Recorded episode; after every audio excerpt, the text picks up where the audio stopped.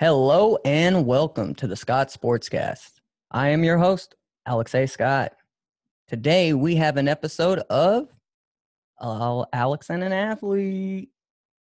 And today we have a very special guest, someone that I know personally and watched grow and develop into the star that he became. And I would like everybody to give a warm round of applause to Alex Lebroski. How's it going, pal? What's up, boss? Is, Oh, is you know. everything cool up there in California? Nope. It's on fire. Oh wow, lit. Yeah, I walk outside in Fresno right now and it's uh it looks like you're in Marina, just fog town and uh 90 degrees but That's but crazy. it's foggy. Yeah, and it's all just smoke from the mountains. Yeah, stay safe, man. Oh yeah. I mean, I'm safe from the fire at least, but I wear my mask whenever I go out, you know. Yeah. Um, so if any of you guys or females are in the uh, Fresno or Oregon, Washington area, go ahead. If you have an N95 mask, go ahead and wear it whenever you're out with all of this smog and smoke in the air because what it does is it reduces the particles in the air by 95%. So if the air quality is really bad out of five and you wear your mask, it'll be like you're breathing in level one good air. So make sure that you guys are, you know, wearing your mask not just for the virus, but also, you know, save your lungs. You don't need a barbecue. But anyway, so how are you doing today? Where where are you at? I'm doing well. I'm in uh, Southern California, Irvine. Uh, I just finished classes, grad school. Very nice. So why don't you go ahead and give us a little introduction on yourself and um, let's just do uh, where where you went to school, college, and um any kind of activities that you're doing there in your degrees. Yeah, let's do that. Uh, let's- so start off with, um, I went to Seaside High School, graduated in 09, and ended up going to UC Irvine for undergrad. And then I went to grad school, but now I'm in Harvard University for global health. Big shot. Nah, Don't sell yourself short. That's that's a very prestigious, tough school to get into, and the fact that you were able to not only get in, but you know, you're you're almost done, just shows the level of person that you are. Nothing's too big for for you, is it, Alex? nah. So, how about we talk about early Alex? Were were you always in California, um, in Seaside? Where where'd you start out, and how did you make your way? If not, So yeah, I always grew up in Seaside, um, born at the Salinas Hospital, Natividad, I don't remember. And then, um, long time ago, huh? Yeah, that's a long time ago. Oh, when was I born again? Anyways, um, so yeah, uh, Seaside High School, grew up in that area. Okay, and then so after high school, where where did you end up going to school? I ended up at UC Irvine, so that's uh, between San Diego and LA. hmm And that was for public health Public health and chemistry. Yeah, and chemistry. And then where where else? You you've been to a few few colleges. Oh yeah. So then after that, um, I worked for a little bit, traveled for a little bit, ended up at grad school for Yale, and then I ended up dropping out, and then I ended up enrolling in grad school for UC Irvine, and then I dropped out again, and then hopefully third time's the charm. Oh yeah, I mean third time's the charm. Uh, usually seems to be the old adage. I mean, you just learned twice on what what you didn't want and Yeah. what wasn't working, and you found one that works. And that's the important part is never give up. It's so easy nowadays to just give up on anything. it's a lot harder to work through it. And when you work through that adversity, that's when you really find out the type of person you are. Um, are your bone are your bones hollow or are they full? So if your bones are full, you're going to be able to take a lot more uh, punishment that life has to throw out at you. Oh, definitely. So, public health. What what was the reason you wanted to go into public health? Uh, growing up, I've noticed there is inadequacies in, uh, I guess, community healthcare. Um, I've noticed a lot of people had to wait in long lines just to get their flu shot or just to see a doctor. Not even a doctor. They just saw a PA or a nurse, and they would wait like two, three hours. And I just want to be a part of that health field. Yeah, and, and we definitely need a lot of people in that kind of health field. My wife Josephine, she just um, hurt herself at work the other day. She is a caretaker for um, at a retirement facility for people with dementia. And one of the bigger ladies that she was trying to transfer ended up falling on her, twisting up her ankle, and uh, sprained her wrist real bad. So they, you know, of course, workman's comp. You got to go to the, you know, like the doctors on duty. And she waited there for four hours. Well, there was only three people in there. And then they told her, oh, well, you actually have to go to the ER for that. Four hours later. Wow. Pretty sure you can go to a mechanic and get your car fixed faster than that. oh, yeah. Jiffy Lube, have it done in a heartbeat. Get that oil change. well, other other than um, you know, the the lack of time in response to the healthcare, how how would you compare it to healthcares around the world that you noticed?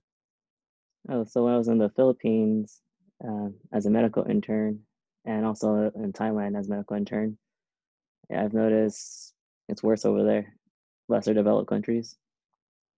So still grateful for being here. Yeah, I mean, it it's a lot better, but it's far from perfect. There's always room for improvement. So let let's talk about Lee Plains or um, Lebroski playing sports here. So was wrestling the only sport you ever did? Oh no. Um, I also engaged in cross country, football, swimming, diving, touching on gymnastics. Oh yeah, you know breakdancing. Oh yeah, half half of our wrestling season was a b boy club. Yeah, pretty much. Yeah, we we all got down flipping and spinning and all that good stuff. Oh yeah. What what made you uh kind of want to dabble into sports? Uh, it all started in middle school. So I remember I was fat. I think maybe everyone in their lives at one point was overweight. I don't know, but uh, in middle school I was fat and I just wanted to change myself. So one summer I decided to stop eating McDonald's and play DDR, Dance Dance Revolution, for the whole summer, every day for like six to eight hours. And then I lost all that fat and got a six pack. And that's all. was- that's where it all started. Nice. That was right whenever they uh started putting the mats where you could play inside your house, huh? Yeah, exactly. Because man, uh, I couldn't afford all those quarters to lose that kind of weight uh, over a? That's a lot of quarters at the arcade. But I remember uh, anytime we would have a little get-togethers, you, uh, fam, uh, Josh Hunt, all everybody would start getting down on DDR, and I'm over here Yeah. like, I'm gonna stick to wrestling. Yeah. I'm like, you know, that's that's when my redneck really comes out, trying to dance. well, so out of all of- all of the sports that you did, were how many of them were on a team, like a an organ organized team? I mean, all of them were cross country, wrestling, football, swimming, diving. But more was individual. In, sorry, what? That was all at Seaside. Yeah. Nice. And so I didn't know that you did gymnastics. Um, elaborate on that. How was that? Uh, oh, I kind of just did it in the that 24 or 24 fitness gym back in Seaside. So I would work on tumbling. I was inspired by Shondell and Delvon. Shout out to them. Oh yeah, I heard Shondell is uh, is it Shondell? One of them was Underdo. like circus circus kind of stuff out Yeah. there. Yeah, that's Shondell. Yeah. Under underdo, right? Yeah. Yeah. Yeah. Um, and that was awesome. I would love to go watch him perform live anytime. I Oh, would love to get on here actually. So but so he they inspired you to start doing gymnastics and did that lead into breakdancing as well? Yeah, pretty much. Started doing flips. Ended up being a powerhead in breakdancing. And what's a powerhead? It's like when you do all the acrobatic moves while incorporating rhythm and acrobatic moves. Gotcha. So so the flippers, like the people that get thrown up in the air for cheerleading, you know, Yeah. kind of Pretty much. The stuntman. Yeah. Nice. Um, so out, out of all of the sports, which one became your favorite? I actually was tied with football and wrestling. Yeah. The problem with football, and I know you probably experienced that problem as well because uh, you know, we were the same weight class just about. Yeah. was- as soon as you get to a certain point in high school, size matters in football. Oh yeah. and it doesn't matter how good you are if you're only five six and they're just throwing up to a six five tight end in the end zone you ain't gonna be able to jump high enough to block it Oh yeah. so so that's why i ended up stopped playing football was because you know 112 pounds soaking wet five five six um you know it's just you can't you can't take that kind of abuse and uh have your body later on in life. So i found a sport with a weight class. Now football what positions were did you play? Um, back in school football, yeah. I i did running back and wide receiver. nice. But in, in street football, we played every position. mm-hmm yeah that's how street football works Yeah. five on five and, football. Yep. and you you always got one guy complaining about wanting to be all-time qb oh yeah. See, I never wanted to be a QB. I was always defense, and uh, I was a slot receiver and a cornerback.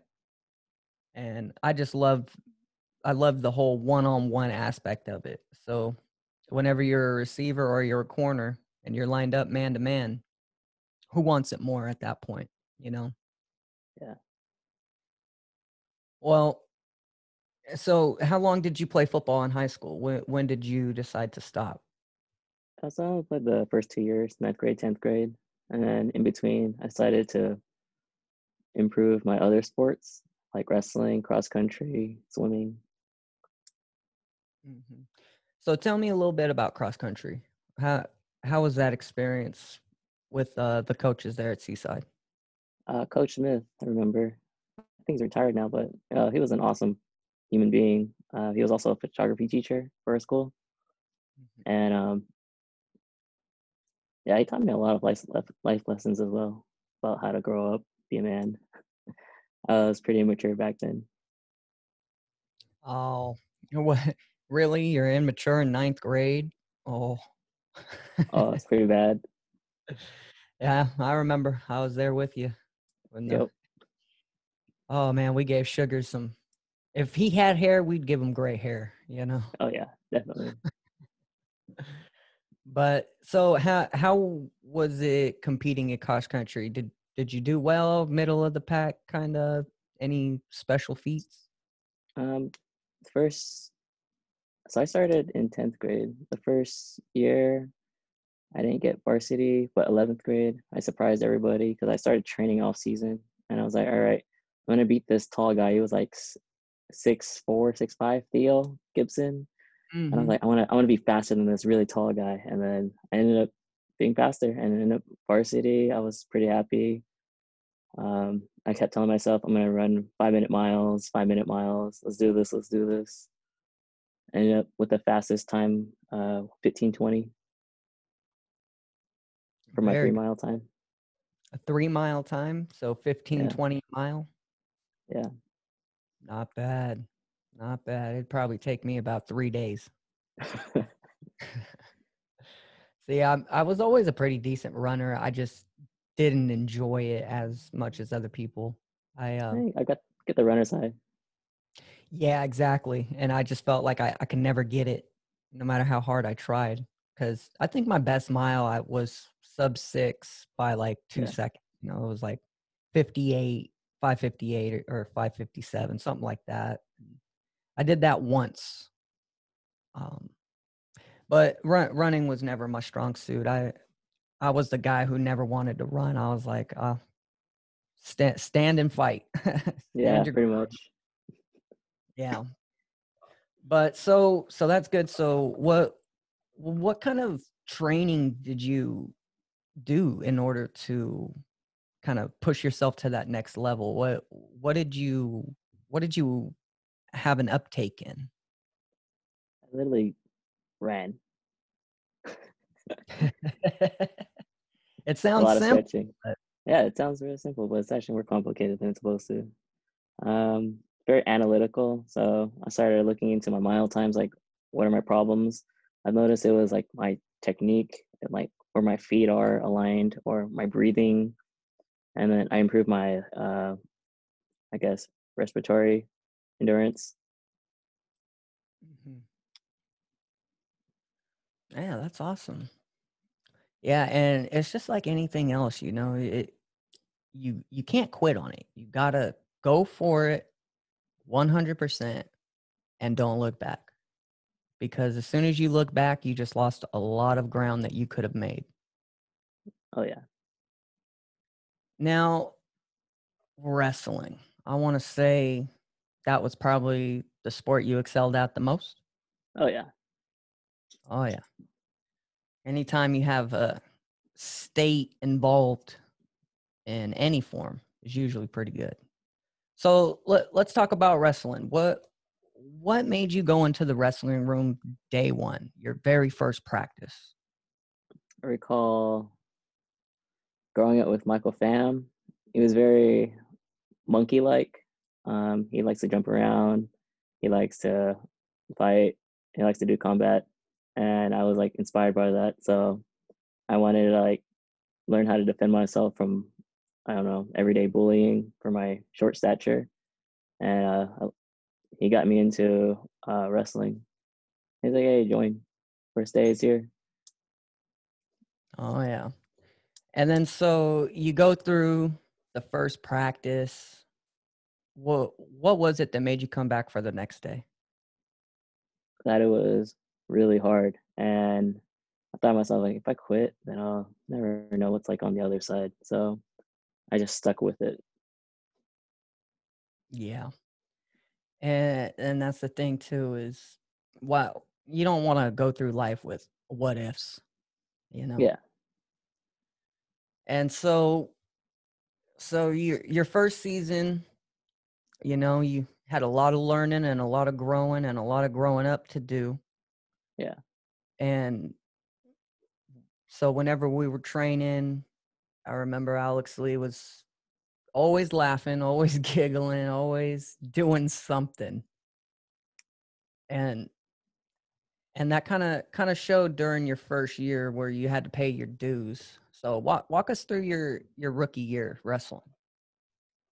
so my rookie year was pretty immature i went to practice every day i would just eat while my friends were starving cutting Well, weight 90 pounds, you know. oh yeah i was 90 pounds i had to get up to 103 so you know i had to do my other workout um, I actually was pretty fit to begin with. Um, stamina wise, I can go all three rounds hard. I didn't win most of my matches. Lack of technique, lack of understanding, and all the little tricks. And that didn't change until the the second year, tenth grade. Yeah. And so to tell us about that change. What what was it that changed for you? What what made you say, "Hey, I want to I want to excel even more." I told myself I want to go to state. I want to like set a really really big goal for myself. Okay. And when, when did you come up with that goal? when I saw this Gilroy kid wrestle, and he was just clean. He was a star, and I was like, I want to be that kid, Jesse Delgado. Screw him. Never never got to wrestle him. I know. Same here. I missed him by like I wanted to do like a what do you call those matches? Like charity matches kind of thing. Exhibition. Yeah, exhibition. Yeah, and he ended up actually winning. Did he win or place the Place. in um NCAA Yeah. his rookie year? I don't know He's if he won, but I thought he placed. I will So- up later. Yeah, and uh, he he was a wrestler from Gilroy High. That's before all of you uh, uh, Cor- Cormier fans. Uh, Yeah. before he started coaching there, they they've always had just a stud program. You remember those Russian Russian brothers that they had, uh, Boris and Philippe Navash? Yeah. Yeah. Now those guys were studs. Yeah.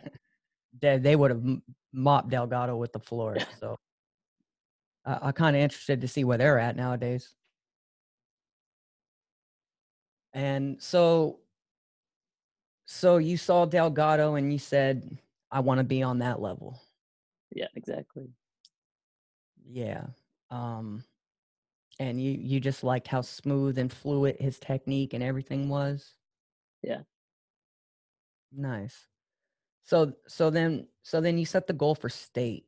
What what was your kind of first couple steps on your mindset on trying to figure out how to reach that goal?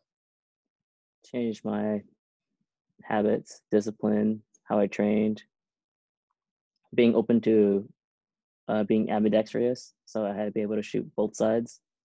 I had to be able to take risk and started doing more academic, acrobatic escapes. And you remember the smiley roll, Mhm. Granby roll? Uh, was that the the head and arm, the gator roll? Yeah, gator roll. And then Smiley did something too. Uh, Smiley stole both of those moves from me. Let's be real. Uh, the Smiley Revolution was the head and arm from the feet, Yeah. and I was doing that all Greco.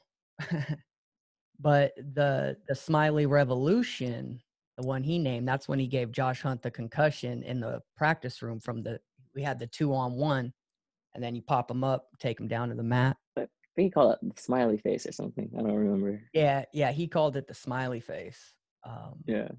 Because he gave his teammate a concussion because he did it wrong. Or Ah, Poor Hunt, man. He was puking outside. Lights were bright. Oh, but I actually almost got disqualified in a match for for uh, a slam just like that. yeah, making someone do like a aerial cartwheel. Do you, yeah, I it was at Mission San Jose. I went up to 130 and uh, I got headbutt in the eye right off the whistle and got put in a head and arm right on my back to begin with. So I'm like, here. I'm like, oh no, you're not about to pin me. So I work my way back up and I I get it back to my feet and I have them in a two on one. And then so I do the same thing, but I hook underneath his left leg like a Navy ride, you know? Yeah. and I bring him all the way up and then just Batista bomb fold this dude. Got bodied. the whole place went quiet, dead quiet. Then you hear the slam, then you just hear! Yeah. Wish we had cameras back then. Well, we did, but except for they weren't there that tournament. Megan Yeah. and uh, Vanessa. so our film crew wasn't even there. Had the best slam of the season. But yeah, I knew the ref, so I didn't get disqualified. He told me, dude, I almost had to. so yeah, but yeah, that that was always um anytime I had a two on one, it it was my takedown. Um so well let's talk about yours. Let's do uh what was your favorite takedowns Uh, yeah, firemen's all day, all day? all day. I let them walk into it, and then boom, execute. Yeah, pinch pinch that arm tight. Mm, Yep, and flip. And roll. yeah, um you you know which one made me want to do the firemen's more was the movie Vision Quest we watched on the sleepover, that old wrestling movie. Oh, yeah, Yeah, he's all like working at a hotel and so every time he's waiting for the hotel elevator to come up to his floor, he just does push-ups till it gets there and and he beat he beat the stud with the fireman's carry and it was it was so smooth. Now, outside of the firemen's, what what other kind of offense did you like to use? turkey bar. Turkey bar. That was definitely Yeah. your favorite pin.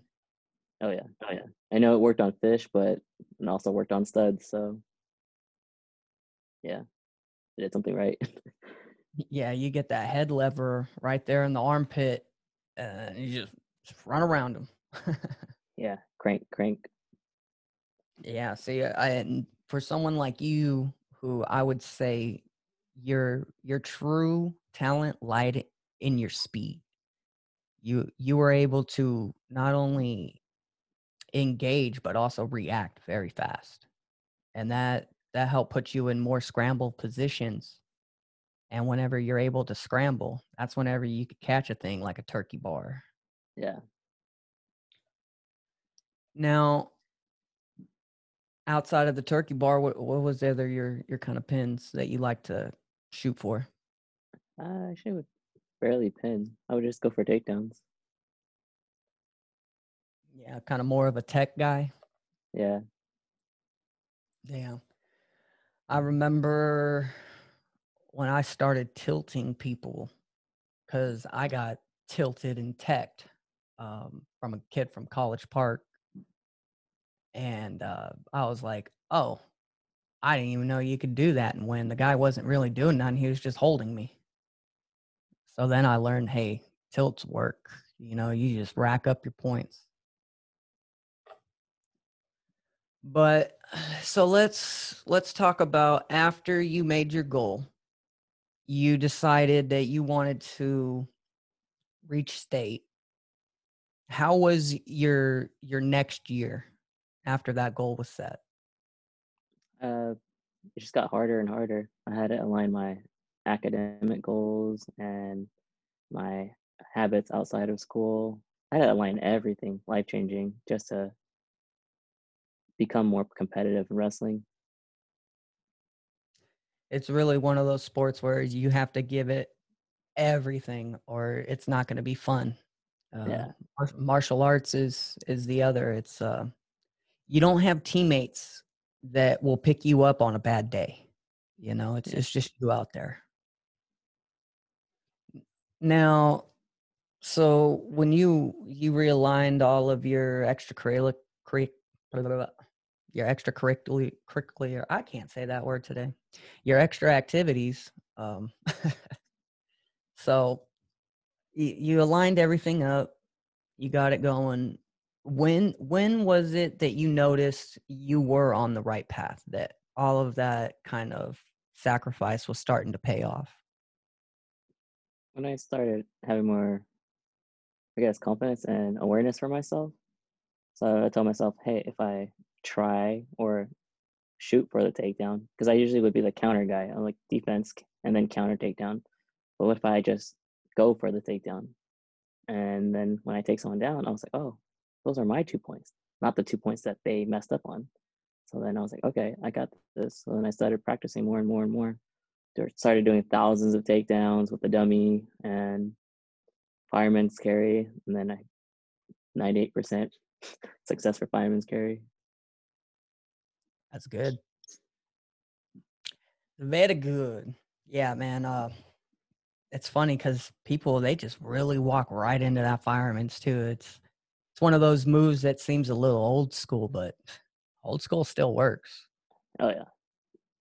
Um, like me, I was outside of Greco.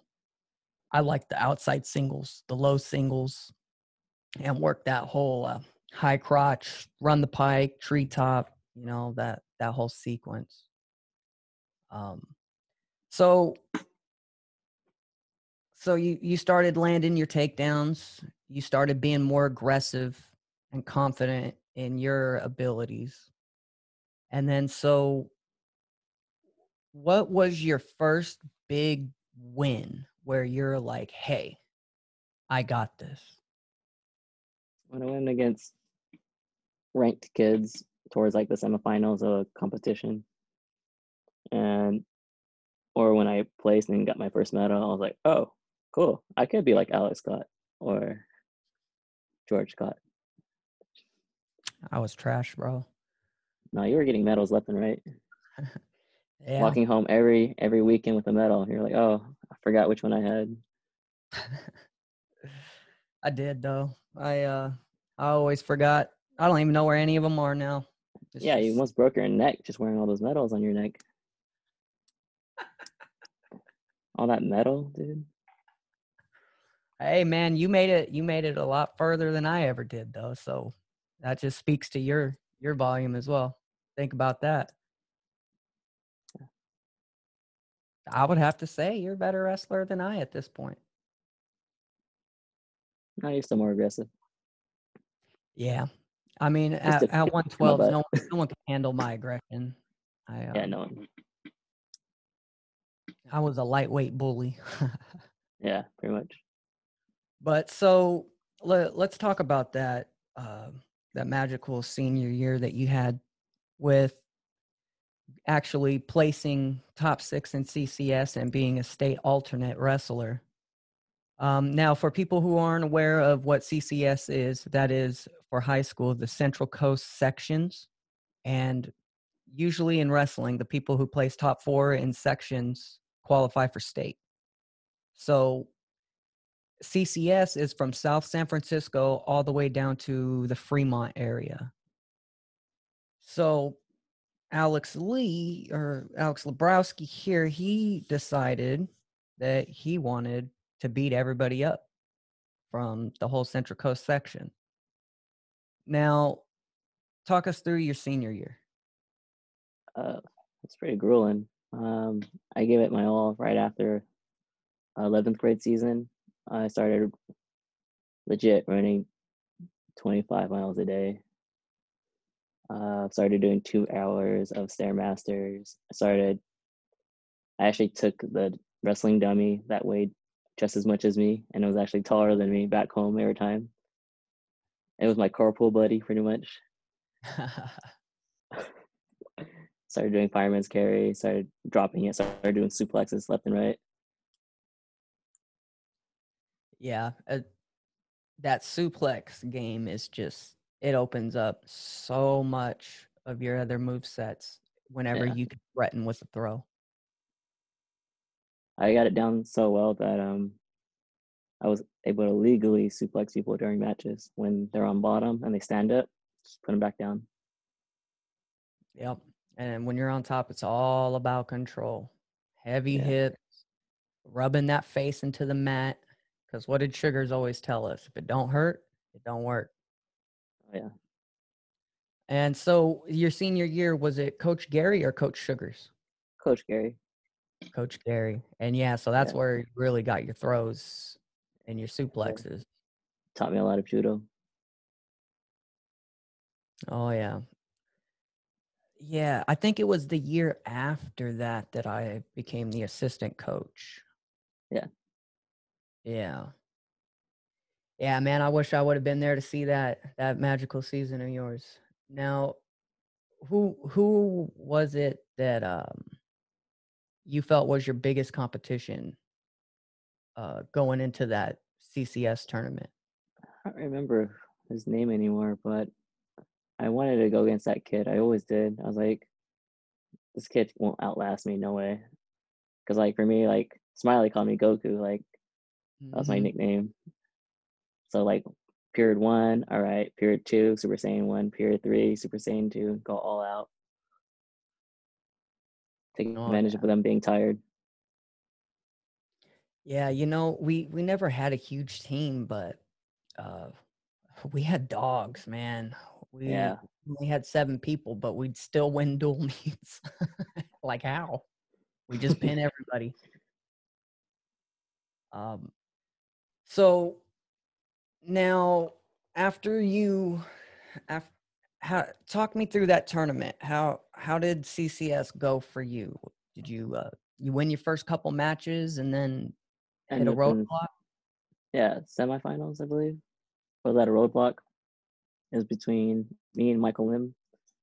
And uh towards the last I was thinking I was down by two, like four to two. And towards the last minute of the match, I just decided to go. I threw a head toss into a I mean a hip throw into a it's basically a five point move Yeah. To a onto head their back. Yeah, had an arm, had him there for the entire third period. Nothing happened. Referee didn't give me the points, five points. I ended up losing the match. Uh, I remember the Monterey High School crowd. They were yelling. They were just saying "boo." They were just yelling. I remember that. The ref uh, and my coach got into a fight. We lost team points. I remember that too. That's worth team points right there. You just cost a Oh, yeah. kid a chance at state. I know. And and all because of bad officiating, you know, and I miss the I, I miss the days where uh, referees were enemy number one in the public's eye. but so yeah, dude, that happened to me at CCS too. Um, I went two and two the first day, so my my first match is whenever that dude from uh, Gonzales kept throwing up on me. You remember? Oh, sick. Yeah. All over my shoes, my knee pads. And uh they weren't giving me my points and they weren't uh he was already out of all of his uh injury blood time whatever you whatever they call it nowadays Yeah. and still they and then I won two matches in a row and then I lost my fourth match to a guy from Saratoga. Now, it was the same kind of situation yours had except for I was down by 1. And the guy took my back. And so I tried I tripod up and fighting the legs and then boom, I lock my hands and I put him in a cradle while he's on my back and I shake him off so that I'm on top with a cradle on this dude's shoulders, pinning him. And the ref says, uh, no reversal, um, end of match. And I lost, uh, I lost like 10 11. and that was to make it to the top eight. Yeah. But so, I mean, I understand how it feels whenever, you know, it's out of your control and you did everything right and it's still, you know, it's one of those life, life's just ain't fair moments. But so you went to state tournament as an alternate. How how was that experience like watching those kind of matches? trying to remember. It's way back. Bakersfield. It was pretty cool to have that light shining on you. Just that one mat. Yeah. Yeah, I always like the finals. Um, it just it felt like a final. Yeah. And so, did you do any club wrestling like freestyle Greco outside outside of the season? Uh, I didn't really compete in Greco or freestyle, but uh, I mean, not in high school. Yeah. Uh, and we're working our way there. So, Yeah. so now that you finished high school, you're in my eyes a state qualifier. You you you kind of set your goal and and you pretty much reached it. As close close as you can possibly get due to a ref and so then you go to college and you you started at Irvine East Irvine. and so you joined the wrestling team there I assume. Oh yeah.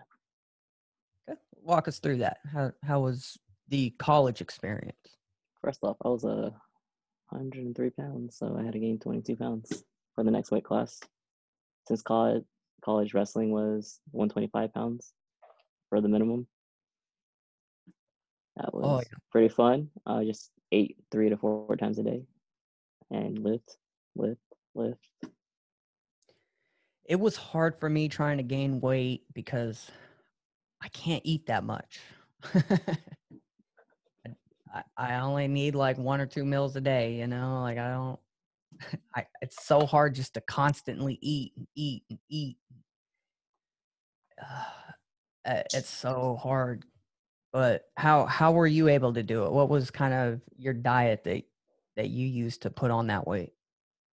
So I had dorm food, so it was all you can eat buffet, and I had like the highest, I guess, voucher to go in as many times as I want and just feast myself because I didn't get that much food back in high school to begin with. Yeah. I know uh I was the same way. My parents made just a tiny bit more for the reduced lunch, but not enough to give me no lunch money. Yeah, they need to redo that entire system. yeah, I don't even understand why they're charging anything excessive for that kind of food to begin with. It's all microwave Mhm. food. Oh yeah, Now, now if you were back in the day, like whenever you were cooking sloppy joes and enchilada, all that kind of stuff for your school lunches, that's one thing. But not if you're just going to give me stuff that I could go pick up at Walmart for cheaper. Right. Now, Irvine, you said you were there for a little bit. Uh, so you gained all the weight, got up to 125. How how was the wrestling? that's more intense. Uh, it was basically like, like in school, um, valedictorians going against other valedictorians, but for wrestling, I was going against a bunch of state studs, and no fishes. Yeah, they're all weeded out by then. Yeah, pretty much. And so, what what would you say was your favorite part about being on the college team? Uh, uh, just kept my physicality in check, kept me healthy, uh, my mindset and my discipline carried throughout college. Oh yeah, and I mean that must be tough. You know, pretty much being a, a scientist on the going to school. Yeah. Now, now after you left Irvine, did you? uh You said you went to Boston. Oh yeah, so I moved to Boston last year uh, to study at Harvard. And uh did you wrestle for Boston University at all? Uh, I actually was hardcore creeping and stalking and looking for a wrestling room. I w- actually would just go into any room or door available and was like, "Where's the wrestling room?"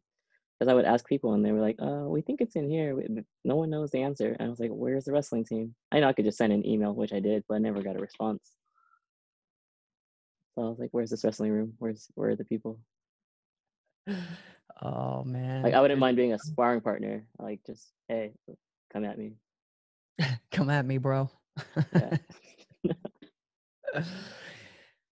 I got these hands. They're made of stones. But so you did you ever find it? Never found it. Oh yeah, I was bummed out. And it was cold too, They're like, you mean the hockey rink down there, eh? right? oh, that's good. That's good. But so what what was it like being on the East Coast? compared to being on the West Coast your entire life? Well, I'm a beach boy because growing up in Seaside, we lived by the beach. We lived by Monterey Bay. Uh, going to UC Irvine, we had surfing. So Newport Beach, Huntington Beach, Laguna Beach. And then I moved to Boston, I was like, where's the beach? Uh, snow is not the beach. Snow is not water. And I was like, uh, okay. Yeah, it got really cold. Yeah. Um, so your first winter there, pretty rough. That was pretty rough. Except I successfully dodged every snowstorm. Oh yeah, that's how you want to do it too. hmm Now I assume that you like the West Coast better. Oh yeah, West Coast, best West Coast. Oh yeah, Tupac over Biggie, y'all. Just remember that. Biggie was a glorified drug dealer. Tupac was out here actually living it. That's that's where I'm I make my case. so, uh, who you got, Biggie or Tupac? Tupac. Yeah, Shakur, baby. But so, so you moved back, and now are you still going to Harvard, or are you back at Irvine? I'm at Harvard, or I'm taking classes online. So I would wake up at like 5 a.m. every morning, every day. Yeah, because they're on that East Coast schedule. Yeah, three hours behind for us. hmm We're just still over here living in the past, man. But so we got you back at Irvine. Have you wrestled since you've been back? Uh, no, unfortunately. Um, even before the pandemic, I didn't get a chance to do any like contact sports.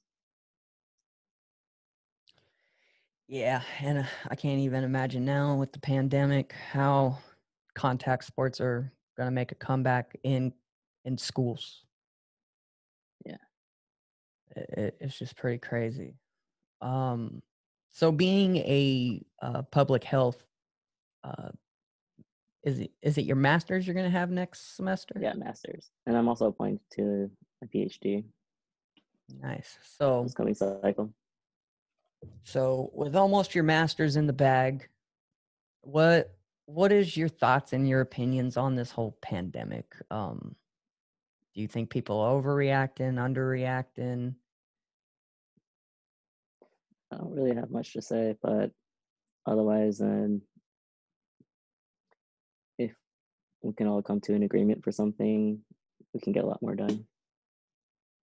Exactly. It's this one foot in, one foot out with everybody is is just making it take longer. I mean, all the other countries are pretty much up and running back to normal, and we're we're still eight, nine months, almost a a human pregnancy into this thing, and no end in sight. And I just wish uh, people would take it just a little bit more seriously, even if they don't truly believe it's that bad. You know, pretend that it is so that we can get through this faster. That, that's all. And knowing my wife works with COVID patients, nine of her coworkers had COVID uh, in the past month. So we've been on strict lockdown. I uh, I get tested uh, every time she gets tested. Um, so she gets tested once a week. Uh, now I think they're going to have to bump up to twice a week.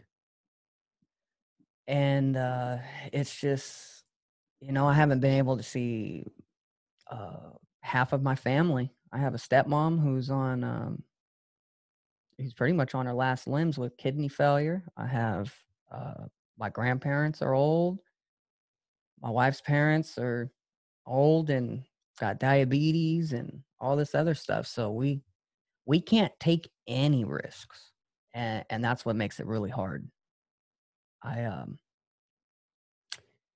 so if you guys don't want to do it for anyone else do it for me do it for me and alex here. So that's that's my little pandemic preaching right there So let's get back to the man of the, I guess, hour or more. so, so now that you're done wrestling, what what are some of your new or older hobbies that you kind of revitalized or found? Uh, I'm still stuck with piano. Still play by ear. It's pretty fun. I go to the beach a lot, so I'm doing surfing, which is like skimboarding and surfing. So I like to do both. Nice. I'm more of a boogie board guy, Nice. but I do love me some skimboarding though. Just going after wrestling practice and uh falling in the water, you know, just felt good. Oh, yeah. Well, let's talk about the difference in uh the programs per se from college and high school wrestling. What what were the coaches like and what was the dynamic in the room like? Uh, it's pretty much in college. Uh, we didn't really have a coach. We had, well, we did have a coach, but he was like the president of the wrestling club, and he was a grad student. Uh, he knew a lot. Uh, I respect him a lot. He was like my sensei, and it's pretty much like if you can make it, you can go, and you can make it. It's kind of like on your own schedule to practice. You're more independent. Got you. Yeah, Yeah. less micromanaging. Yeah. Yeah, because at the end of the day, it's um, you know, they still get paid whether you win or lose. It's um, it's up to you if you want to win. You can't you can't make someone want it more than you do. Yeah. And um, I just wish that uh, you know, we we had things like middle school programs where we could have been able to get into it sooner. Because I felt if we if me and you both would have started sixth grade, man, sky sky yeah. would have been the limit. Oh yeah.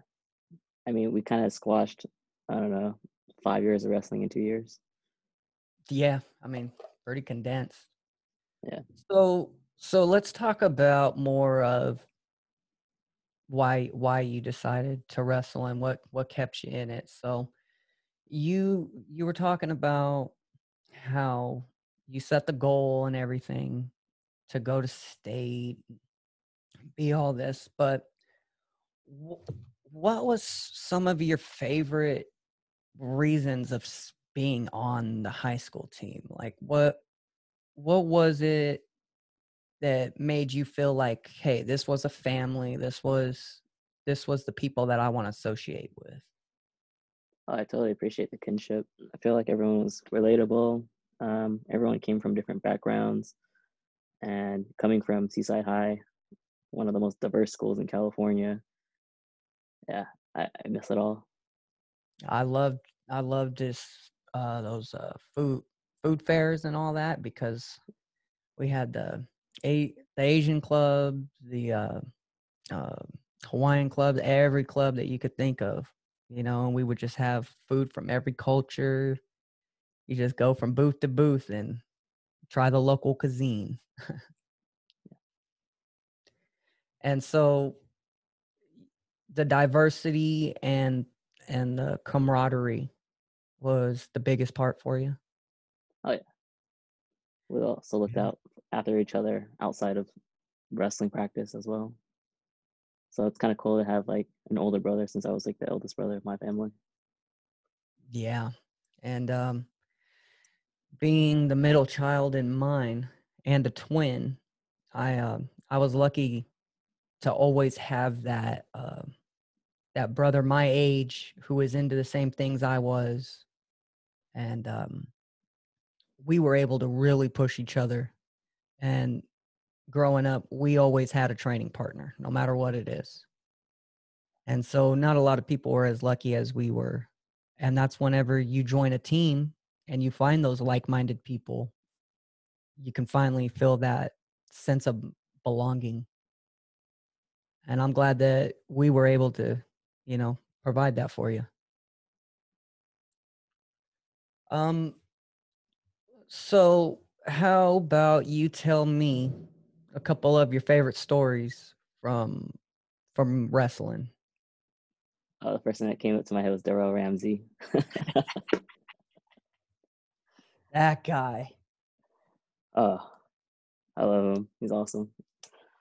Um, but let's go with uh, I guess one of my per- personal matches. Uh, I remember Coach Sugars was like, I told him like, "Yo, I could score 100 points in this match. I'm going against this fish," and he was like, "No, you're not going to score 100 points." So I started like taking him down, letting him go, taking him down, letting him go. Towards like the 30 and 15 area, I started letting him take me down, and then I get out to like offset the points. I think I was hitting like 40 points, and then he got super mad and just says, "Hey, pin him already!" And then yeah, he started threatening me, so I just pinned him, tech pinned him. But yeah, I was trying to get 100 points, man. Oh, I love it. I love it. Yeah, he got so Dude. mad. Dude, and you you got up to about 40 points? Yeah. so so for people who haven't wrestled, if uh if you get a 15 point lead on somebody, that is what they call as a technical pin, uh technical fall. So Technical fall, yeah. and that means that the match is over, you win because you beat them by 15 points. You know, it's like a mercy rule. So Alex would take him down, get his two points, ride him a little bit, get some near fall points, and then let no, him no up. near falls. I actually wouldn't get any near fall. Okay, and then he would let him up to get the one point, Yeah. and then so that way he would stay under the 15 point limit.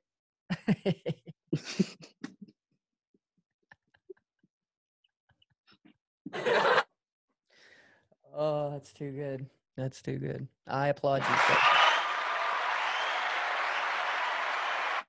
Sir. that's awesome, man. Uh, so, um, so I'm assuming that was your favorite match. no, it was just a funny match. Like a full laughs. Yeah. Well, what are some others? Uh Darrell Ramsey, going back to that. I remember in league, he was talking about Burger King. Everyone was talking about Burger King, eating Burger King right before a match. And then when he won, he was really lazy. But when they raised his hand up, he just threw it up on the floor. All the Burger King that he ate. Oh, you remember Viet? Hey, hey, coach, I'm about to go to PK. I'll be back. Yeah. and then he would come back with PK, man. Oh, oh man, we had characters though. We Yeah. we did. I remember me and Zach beating the hell out of Ramsey one time in the back of the van with uh pillows because he he just wouldn't. He was just pushing buttons and he wouldn't stop. So we ended up there hopping back there, just whooping up on him. Oh, and Yeah. uh, you remember? I don't remember who it was. Non. Was it not? I'm thinking about the uh, the Kool Aid. Take we were at a wrestling tournament, and a couple of the teammates thought it was real funny to take a packet of of Kool Aid with no sugar and mix it with a tiny bit of water and take shots of it until you couldn't take any more shots.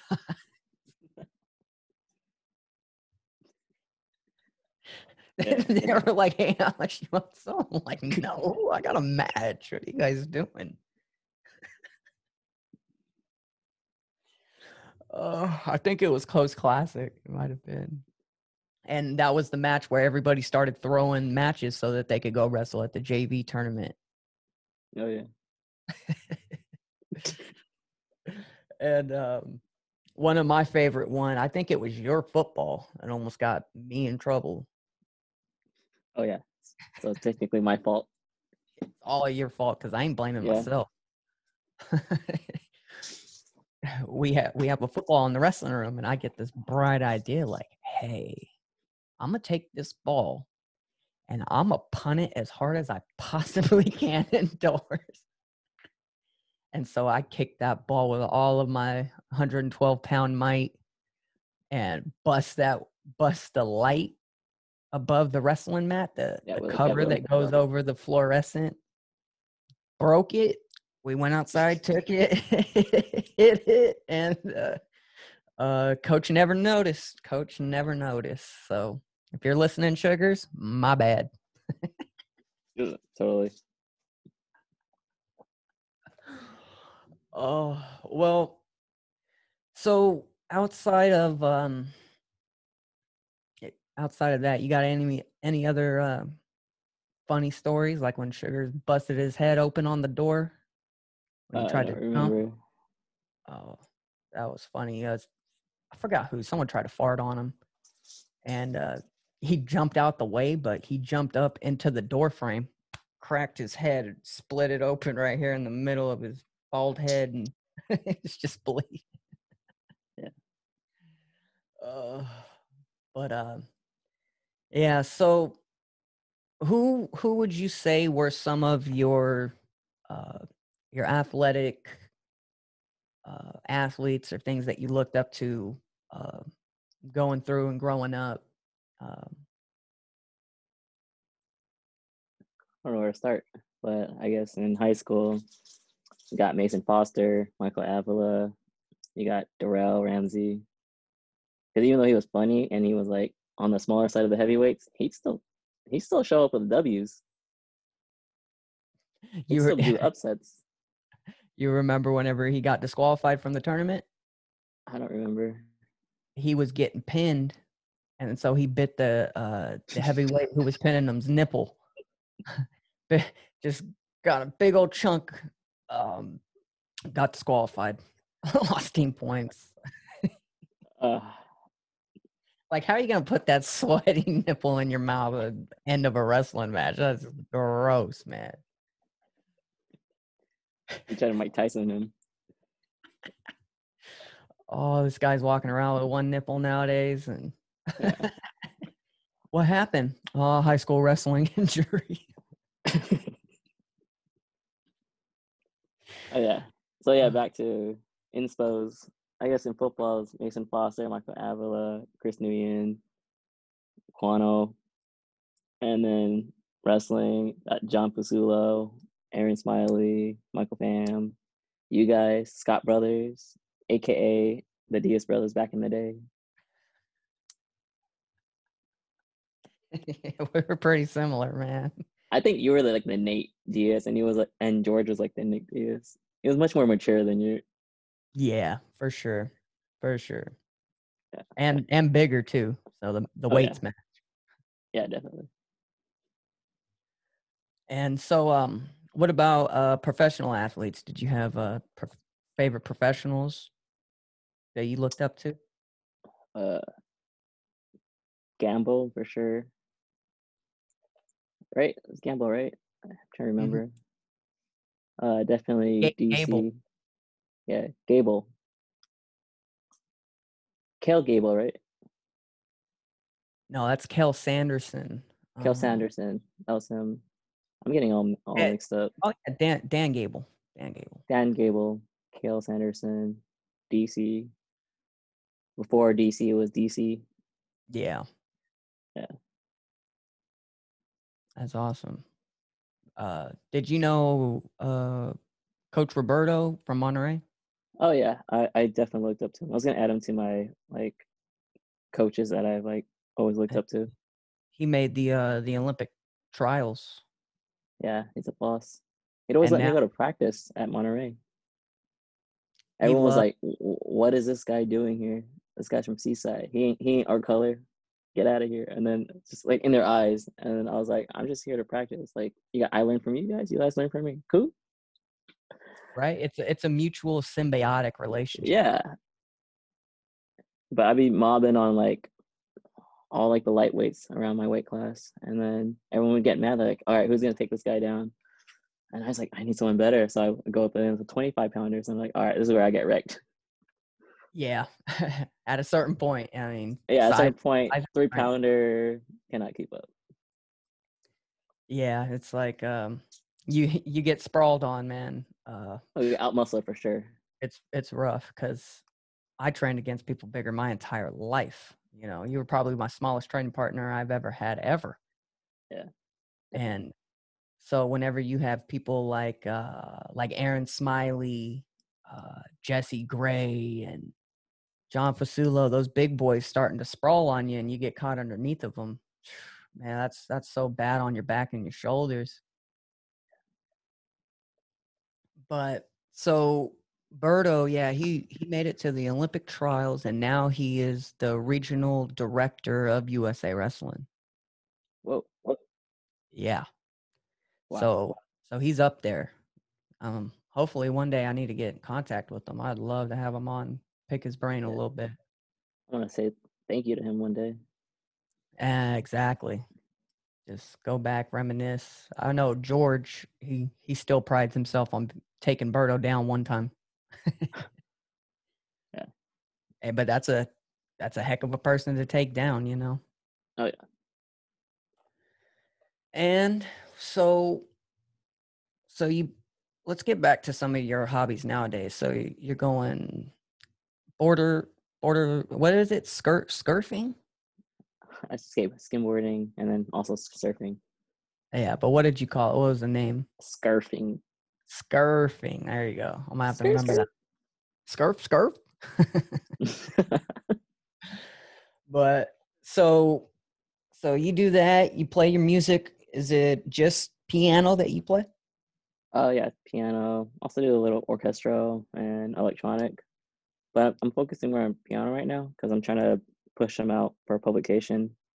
All 209 of them. Nice. Very Yeah. nice. You'll have to send me a couple. See which one I need to use on here. Oh, definitely. I'll do some music therapy for you too. Oh yeah. And uh, so, how long have you been playing the piano? Since the end of, like, the cusp of eighth grade and ninth grade. Yeah, I started really late. Yeah. We were broke, so we didn't have lessons. So I just started playing around the keys until I matched Super Mario Brothers and um, Final Fantasy songs, Kingdom Hearts, Pokemon.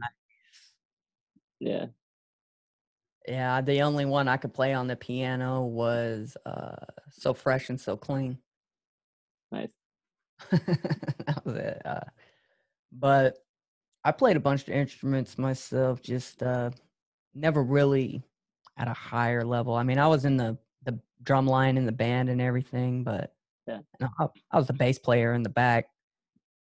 Um, I, I I could never work a twelve set drum kit or but when my eyes went bad and I couldn't read music no more is whenever I stopped with music. Um, but now I'm trying to pick up the harmonica Do it. now. Um, so I've just been working on that a little bit, but one of these days I might I might show y'all if I get some confidence in that. well, so the instruments, all that. Uh, why don't you tell me a little bit about some of your uh, technician lab research? Oh yeah, so I'm a research associate. I was formerly a research associate for Harvard School of Medicine under uh, Team Haiti for pediatric surgery, but that kind of got canceled due to all of this and the lack of funding. Kind of bummed out. Um, but currently, I'm in research for the McLaren Lab, so we focus on hematology. Uh, a recent project I've been doing working on is uh, hemochromatosis and the iron overload. So we work with uh, iron deficient patients, specifically African American females. And we had another sample size too with uh, Caucasian females. And I was just looking for correlations and associations for hepcidin, uh, which is a regulate regulator for iron metabolism, and it's looking for whether it was associated with like iron stores from uh, ferritin levels, because I've noticed that different uh, patients have obviously different metabolism rates. Um, ferritin is like a protein that stores the iron and releases it in a controlled fashion. So is it kind of like a hormone in that sense? Yeah. Okay. Now, for some of us who haven't taken uh, any kind of uh, health or science class and aren't too familiar with the terminology, hemo is blood. Um, and what did you say it was? Hemoglobin? Hemoglobin? Uh, your hemo hemo? Hemo- hemochromatosis. comatosis. Okay, and, and what is comatosis? Uh, I mean, I mean, like the actual, uh, what do you call that? Latin term? Yeah, like what? Um, Well, yeah, I mean, or or altogether. oh, okay. so hemochromatosis is a disorder. Uh, it goes back to what I said, the iron overload. So it's like an irregulation of iron in your body. Okay. But I'm actually curious of like the Latin breakdown. Yeah, yeah, because that's that's where it all derives from, anyways. Um, so you're you're studying the the process of iron through uh through the bloodstream in a group of African American women and Caucasian women separately. Yeah. To try to find where they overlap and and what the differences are, so that way you could key in on those. Uh, I'm also determining biomarkers for see if we can have like detection for any other core like comorbidities. Mhm. Yeah. See, because if we can find the causes to a lot of these things, then we can really just uh, start start working on possible cures and alternate uh, ways of helping these people through these kind of challenges that they have. I mean, ultimately, I want to help develop treatments. Nice. See, so for with my eyesight, it's uh, I have juvenile macular degeneration, a form called Stargardt's. So my eyes don't process vitamin A correctly, uh, and so it, it's kind of like uh, a misty shower door, if you would say. It just kind of kind of coats and you know how like you're brushing your teeth and then some of it splats on the the mirror uh, that's kind of how my eyes are. There's just little little dots, hardly noticeable, but they block my central vision, and it's all due to a buildup of vitamin A. How does that work?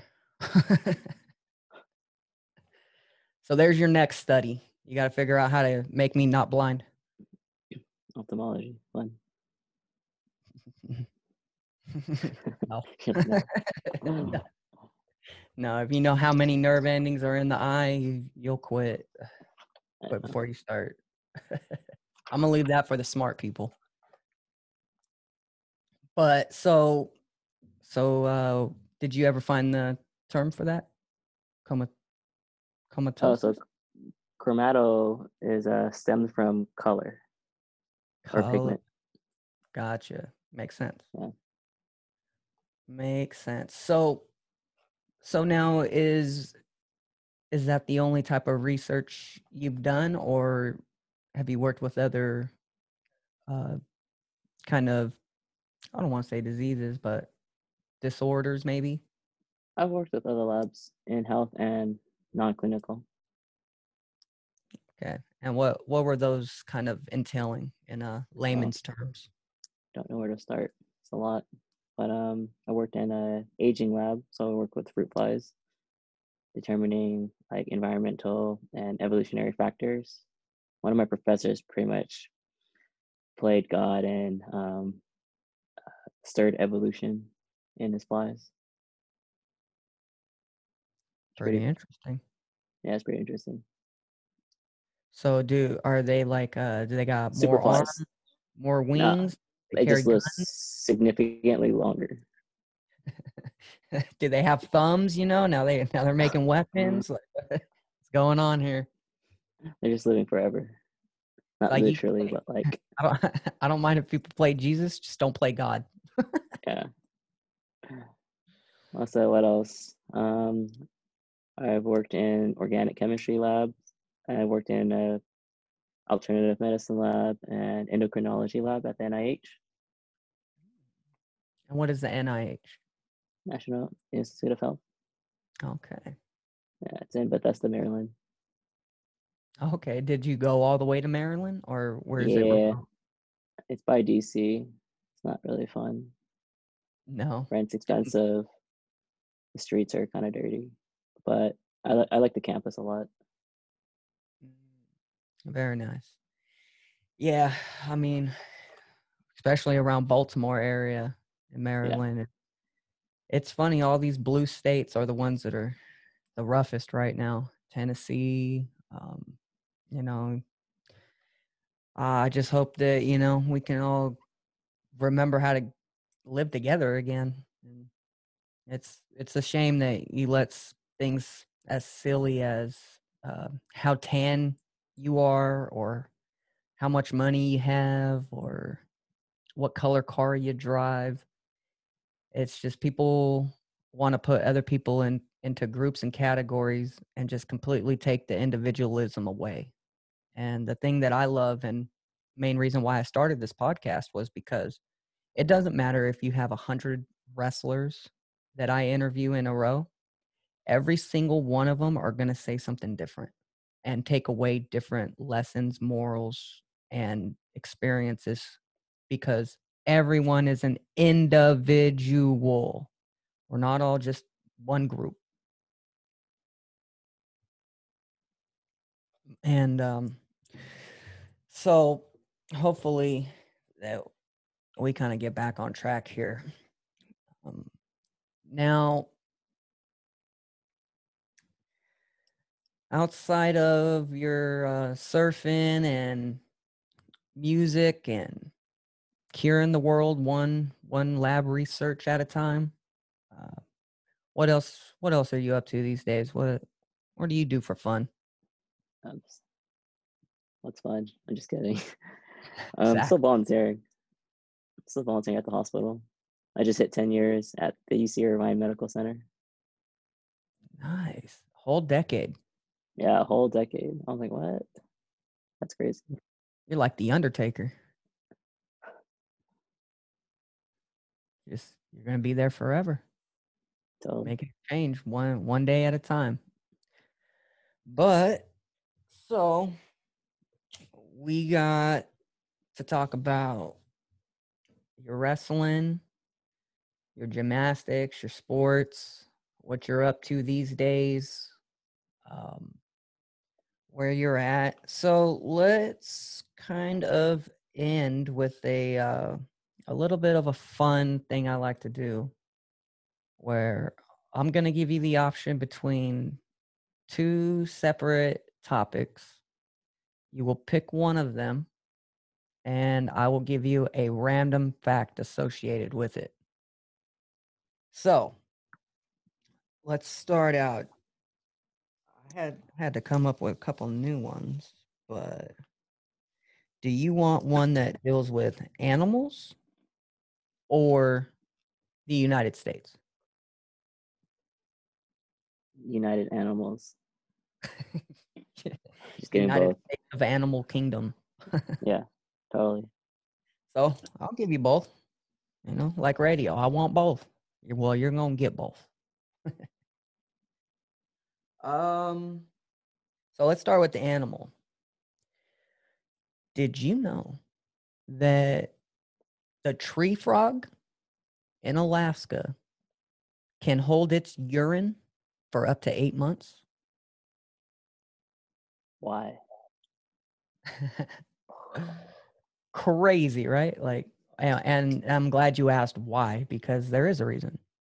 So, during the very cold Alaskan winters, you the frogs use the uric acidity or the acidity from the urine to help keep them warm through those harsh winters.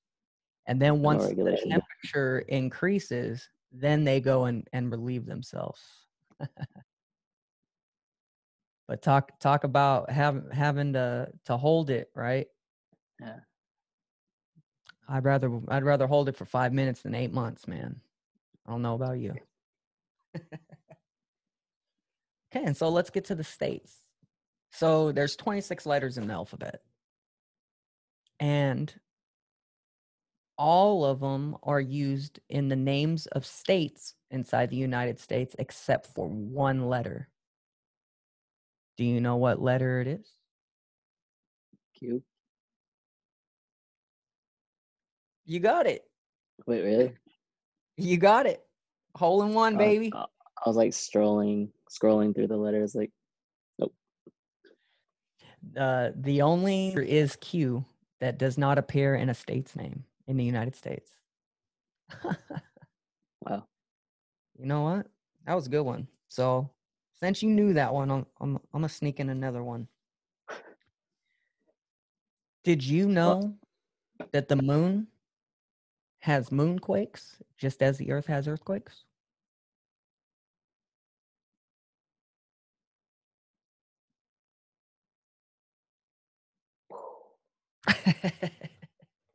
That's a headquake right there. Yeah. And when you really think about it, it's like, why wouldn't it? You know, it all all a earthquake is is whenever two tectonic plates slide across each other. So, so yeah, if there's gravity on other planets, then that means that there's going to be movement, and that'll lead to earthquakes. In this case, moonquakes. well, so if you didn't have fun today, at least you learned something new. But I think that that's all that we're really going to have time to do uh, for today. I do have a class coming up, but All good. why don't you go ahead and give us some final comments? Anything you missed that you would like to uh, to mention, bring up? Any um, programs like your uh, your music as medicine and etc. Well, you can find a lot of my things on social media handle at Alex Lebroski, pretty much any social handle. Um, I don't know. Do you want key takeaway notes, like two cents? Yeah. Uh, how about I don't know from my collective life experience? I'd probably tell others to stop comparing yourselves to others to begin with, and start comparing yourself to yourself. Um, and just be better than who you were yesterday. Yep. You want to be the change you want to see in the world. And it it's a simple statement, but it's one of the truest statements I've ever heard. Oh, and you are your own masterpiece, you beautiful soul. Thank you. Oh wait, you weren't talking to me. Uh, well, I mean, heck, at least I see you uh you didn't get no prettier since high school, so that makes two of us. Oh, well, and so on a final note, if uh you could go back to those high school days, back on the wrestling team, what is one thing that you you would uh you would have wished or seen or done different now that hindsight's 2020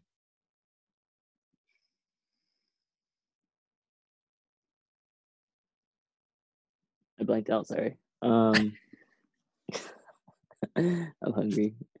story of my Uh, life I know, right? I don't know. Probably would spend more time actually enjoying high school rather than 24 7 at in a gym. I didn't really get to spend time with a lot of people. missed out on a lot of those social uh social aspects. yeah. aspects I was just training, training, training, training, training, studying, training. yeah and i mean it's funny when we think about it four years that ain't nothing nowadays uh back then it was it was our whole life Oh yeah, pretty much. Like one one fourth of it. Yeah. And so I I would I would have told myself like, hey, you know, don't don't think that this is the end. Don't think that if you don't accomplish everything you want to do in your four years of high school, um, you know, you're going to have plenty of time to figure it out and make your mark on the world, whether it be a good or a bad one. So, lastly, let's. Dang, now I blanked. I my, my excuse is I got punched in the head for a decade for money. um, shoot. So you got uh, you got your handles. Um, you got a way to reach Alex Lebroski. And do you? I would like. Okay, that's what it was. If you had one piece of advice for a kid on the fence of wanting to try wrestling out, what what would your advice be to to the people who are curious about wrestling? Just try it out. I mean, just feed your curiosity.